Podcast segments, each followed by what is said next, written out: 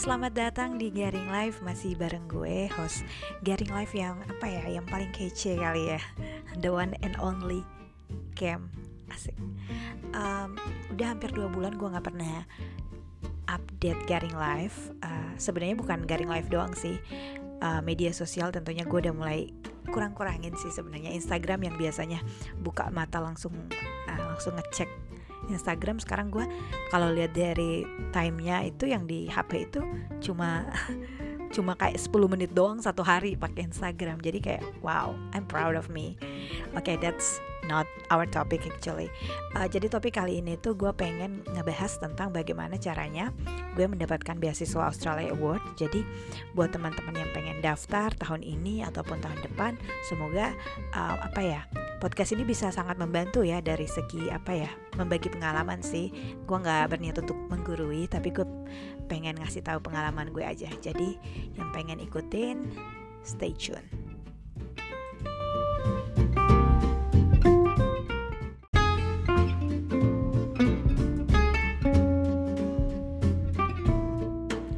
Alright, jadi pada episode kali ini gue bakalan fokusin sama uh, bagaimana sih persiapan-persiapan gue ya kan.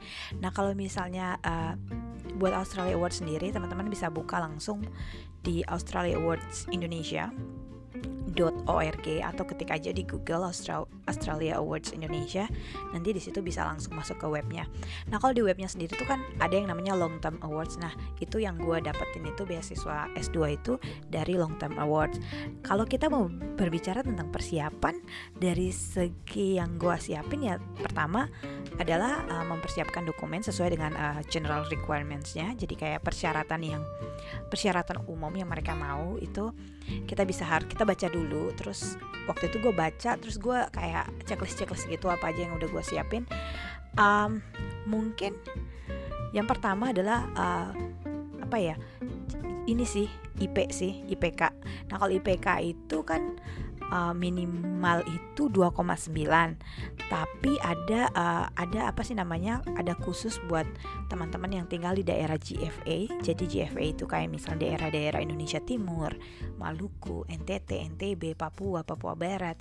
Pokoknya yang ke timur-timuran sana mereka itu masuk dari dalam daerah GFA di mana IPK itu bisa 2,75 minimal itu bisa daftar. Jadi teman-teman yang dari timur nggak usah takut. Kalau misalnya IPK-nya mah uh my god IPK gue kurang nih. Jangan takut baca lagi apa namanya persyaratannya.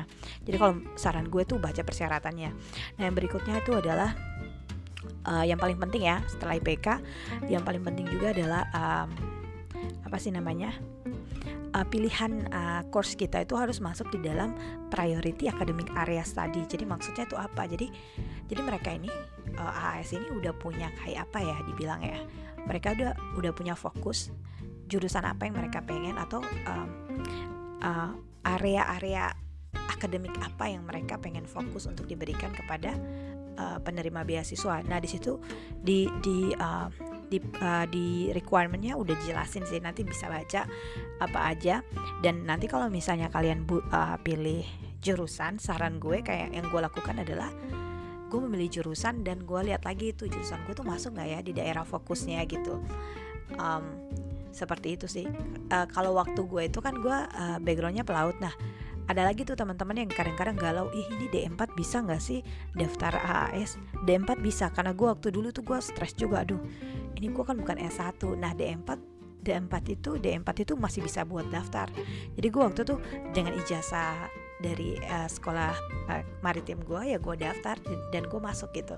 Nah itu yang harus teman-teman tahu. Kadang-kadang kan kita bingung aduh ini kita jurusan bukan S1 kita bisa nggak ya lanjut S2 bisa kok kalau di Australia. Itu it doesn't matter itu nggak jadi masalah. Jadi don't worry. Bisa kok. Oke okay, kan? Yang berikutnya adalah um, um, apa ya ini yang paling penting juga nih bahasa Inggris. Nah bahasa Inggris ini adalah uh, apa ya biasanya menjadi momok sih, bu apalagi buat teman-teman yang uh, yang apa ya yang aduh bahasa Inggris gue kurang, gue takut nih ngomong aja gue belepotan, jangan jangan jangan takut sih kalau gue sih. Gue orangnya ugal-ugalan sih kalau kata teman-teman gue apa sih namanya? Bukan ugal-ugalan juga sih. Iya ugal-ugalan sih kalau bahasa Indonesia-nya. Reckless. Katanya gue tuh reckless. Ya, ya emang emang reckless sih. Maksudnya apa? Jadi kayak jangan takut duluan. Kalau gue tuh lihat mental kita tuh mental yang kayak gitu doang. Jadi kayak emang mental tempe tahu itu emang ada beneran. Jadi kayak belum coba udah udah udah apa namanya oh ya udah aduh gue bisa nggak ya nah kalau gue nih ya gue jujur nih gue tuh nggak pernah uh, les bahasa Inggris tuh gue nggak pernah terakhir kali gue les itu waktu kelas SD kelas kelas 3 apa kelas 5 gitu itu pun cuma berapa bulan dan kemudian lesnya dibubarin karena teman-teman gue yang dari 20 orang berkurang berkurang berkurang sampai tinggal gue sendiri di tempat les. Nah, maksudnya apa? Maksudnya gue juga nggak punya background bahasa Inggris yang bagus gitu. Tapi kalau lo mau, lo pengen, lo pengen usaha, lo pasti bisa. Banyak banget apa sumber-sumber yang bisa kita gunakan. Yang pertama buku. Gue yakin bahwa banyak banget yang benci sama buku. Buku bisa beli buku uh, misalnya persiapan uh, IELTS atau persiapan TOEFL itu ada bisa dibeli. Tapi kalau misalnya nggak pengen ngeluarin duit masih banyak juga uh, free PDF di luar sana yang bisa kita download uh, free PDF buat uh, preparation IELTS. Kemudian juga kita bisa yang paling penting nih adalah YouTube. Banyak banget teman-teman yang lupa kalau YouTube itu adalah sumber dari segala kehidupan. Jadi kalau menurut gue tuh YouTube itu berperan penting banget. Gue tuh belajar IELTS, bukan IELTS. Ya gue belajar IELTS dari YouTube, gue belajar TOEFL dari YouTube. Jadi maksudnya apa di situ tuh kita bisa ketik nih belajar belajar uh, misalnya IELTS speaking itu kayak gimana yang nilainya 7,5 IELTS speaking yang nilainya 8 itu kayak gimana nah itu ada semua di YouTube tinggal buka saja ketik misalnya IELTS speaking 8 gitu kan nanti di situ kasih kasih kasih ada apa namanya kasih ada contohnya itu itu salah satu hal yang paling yang paling bisa kita lakukan adalah dengan dengan gratis ya kalau menurut gue tuh gratis dan bagus banget. Terus ada juga um, ada juga website yang gue pakai waktu gue ngerjain persiapan IELTS adalah websitenya IELTSlist.com itu bagus banget. Karena dia ngajarin bener-bener dari basic. Misalnya nih reading, writing, listening, terus apa lagi ya speaking. Dia ngasih tahu. Terus kayak teman-teman yang ada di IELTSlist.com juga mereka saling share. Misalnya gini oh topik ini gue kemarin uh, tes IELTS. Topik speakingnya ini loh ini loh. Jadi lo bisa dapat gambaran kira-kira topik apa yang sedang apa ya sedang tren tahun tersebut gitu. Jadi kayak itu adalah saran gue sih. Emang IELTS itu bahasa Inggris emang selalu jadi momok sih. Kalau gue tuh gue nggak pernah persiapan yang yang pergi ke belajar dengan mahal-mahal gitu. Kalau gue sih enggak sih. Tapi gue emang udah persiapan dari lama. Gue tuh yang satu hal yang perlu kita ingat lagi bahwa segala sesuatu tuh nggak ada yang instan di muka bumi ini ya. Kecuali mie instan. Jadi kalau misalnya saran gue kalau misalnya memang tahun ini lu belum daftar lu bisa persiapan buat tahun depan lu udah mulai nih belajar belajar dari sekarang. Mulai persiapan dikit-dikit kan oke misalnya gue belajar IELTS uh, reading atau uh, writing mulai pelan-pelan. Misalnya minggu ini gue belajar tentang uh, past tense tenses grammar whatever. I mean itu dulu deh jangan jangan jangan takut. Dan kalau masalah misalnya ya gue bisa tulis gue bisa reading tapi gue takut speaking. Jangan pernah takut untuk speaking. Karena misalnya gini orang teman-teman di sini pada international student semua kok. Jadi mereka juga kalau misalnya mereka nggak peduli tuh grammar lu benar apa enggak yang penting you understand I understand we go on gitu. Itu sih pengalaman gue. Jadi jangan pernah takut dengan IELTS itu dong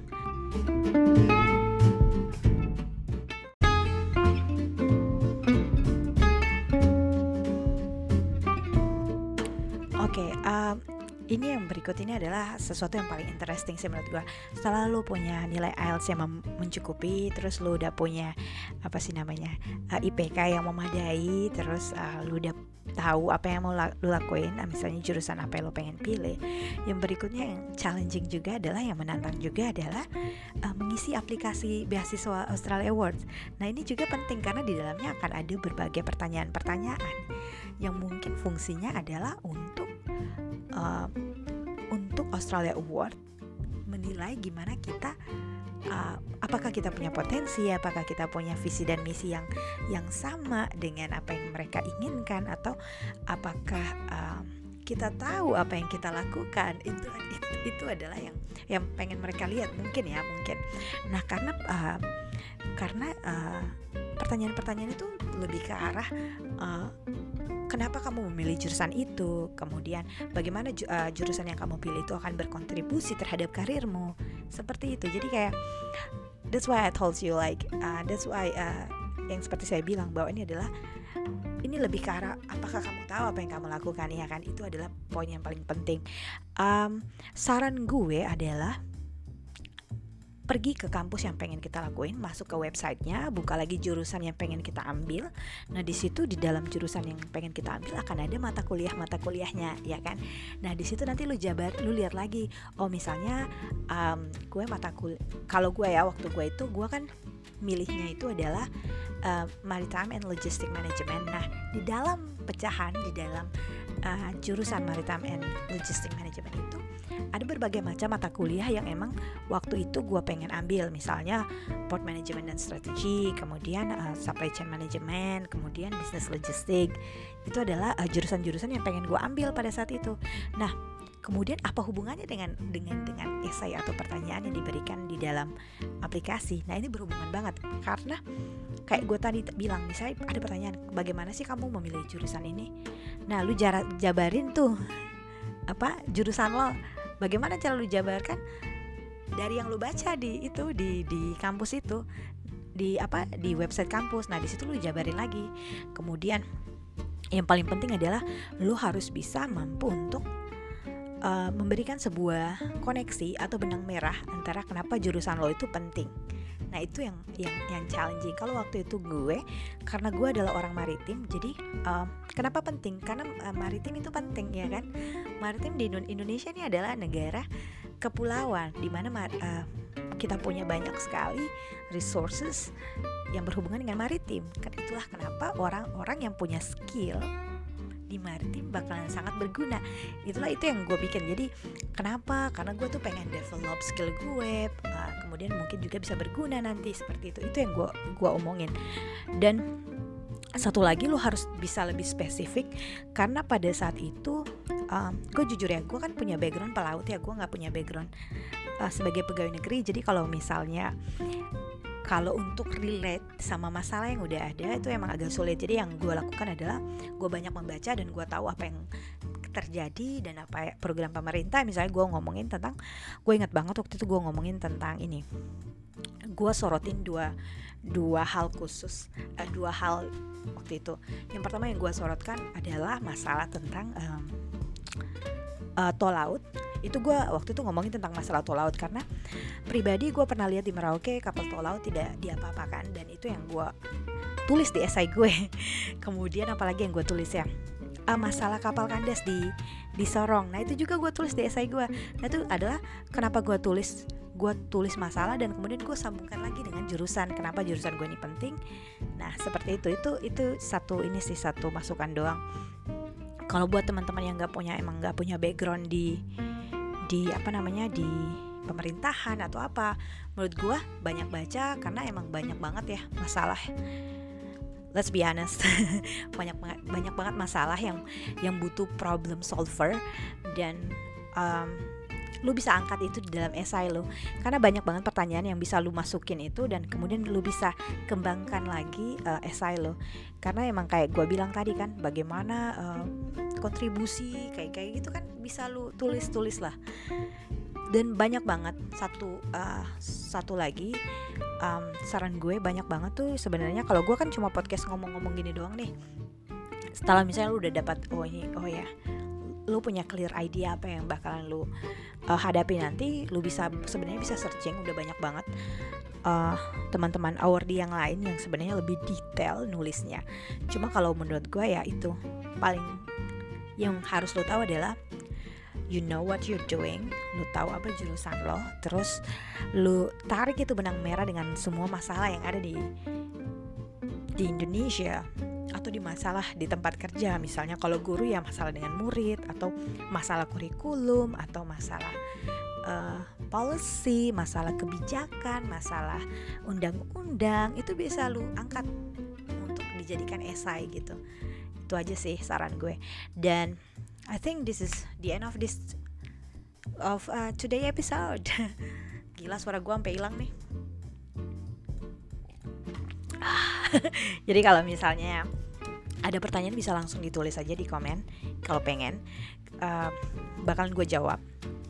Uh, gue usahin jawab. Um, ya itu aja. Selamat mencoba teman-teman. Ingat jangan menyerah. thank you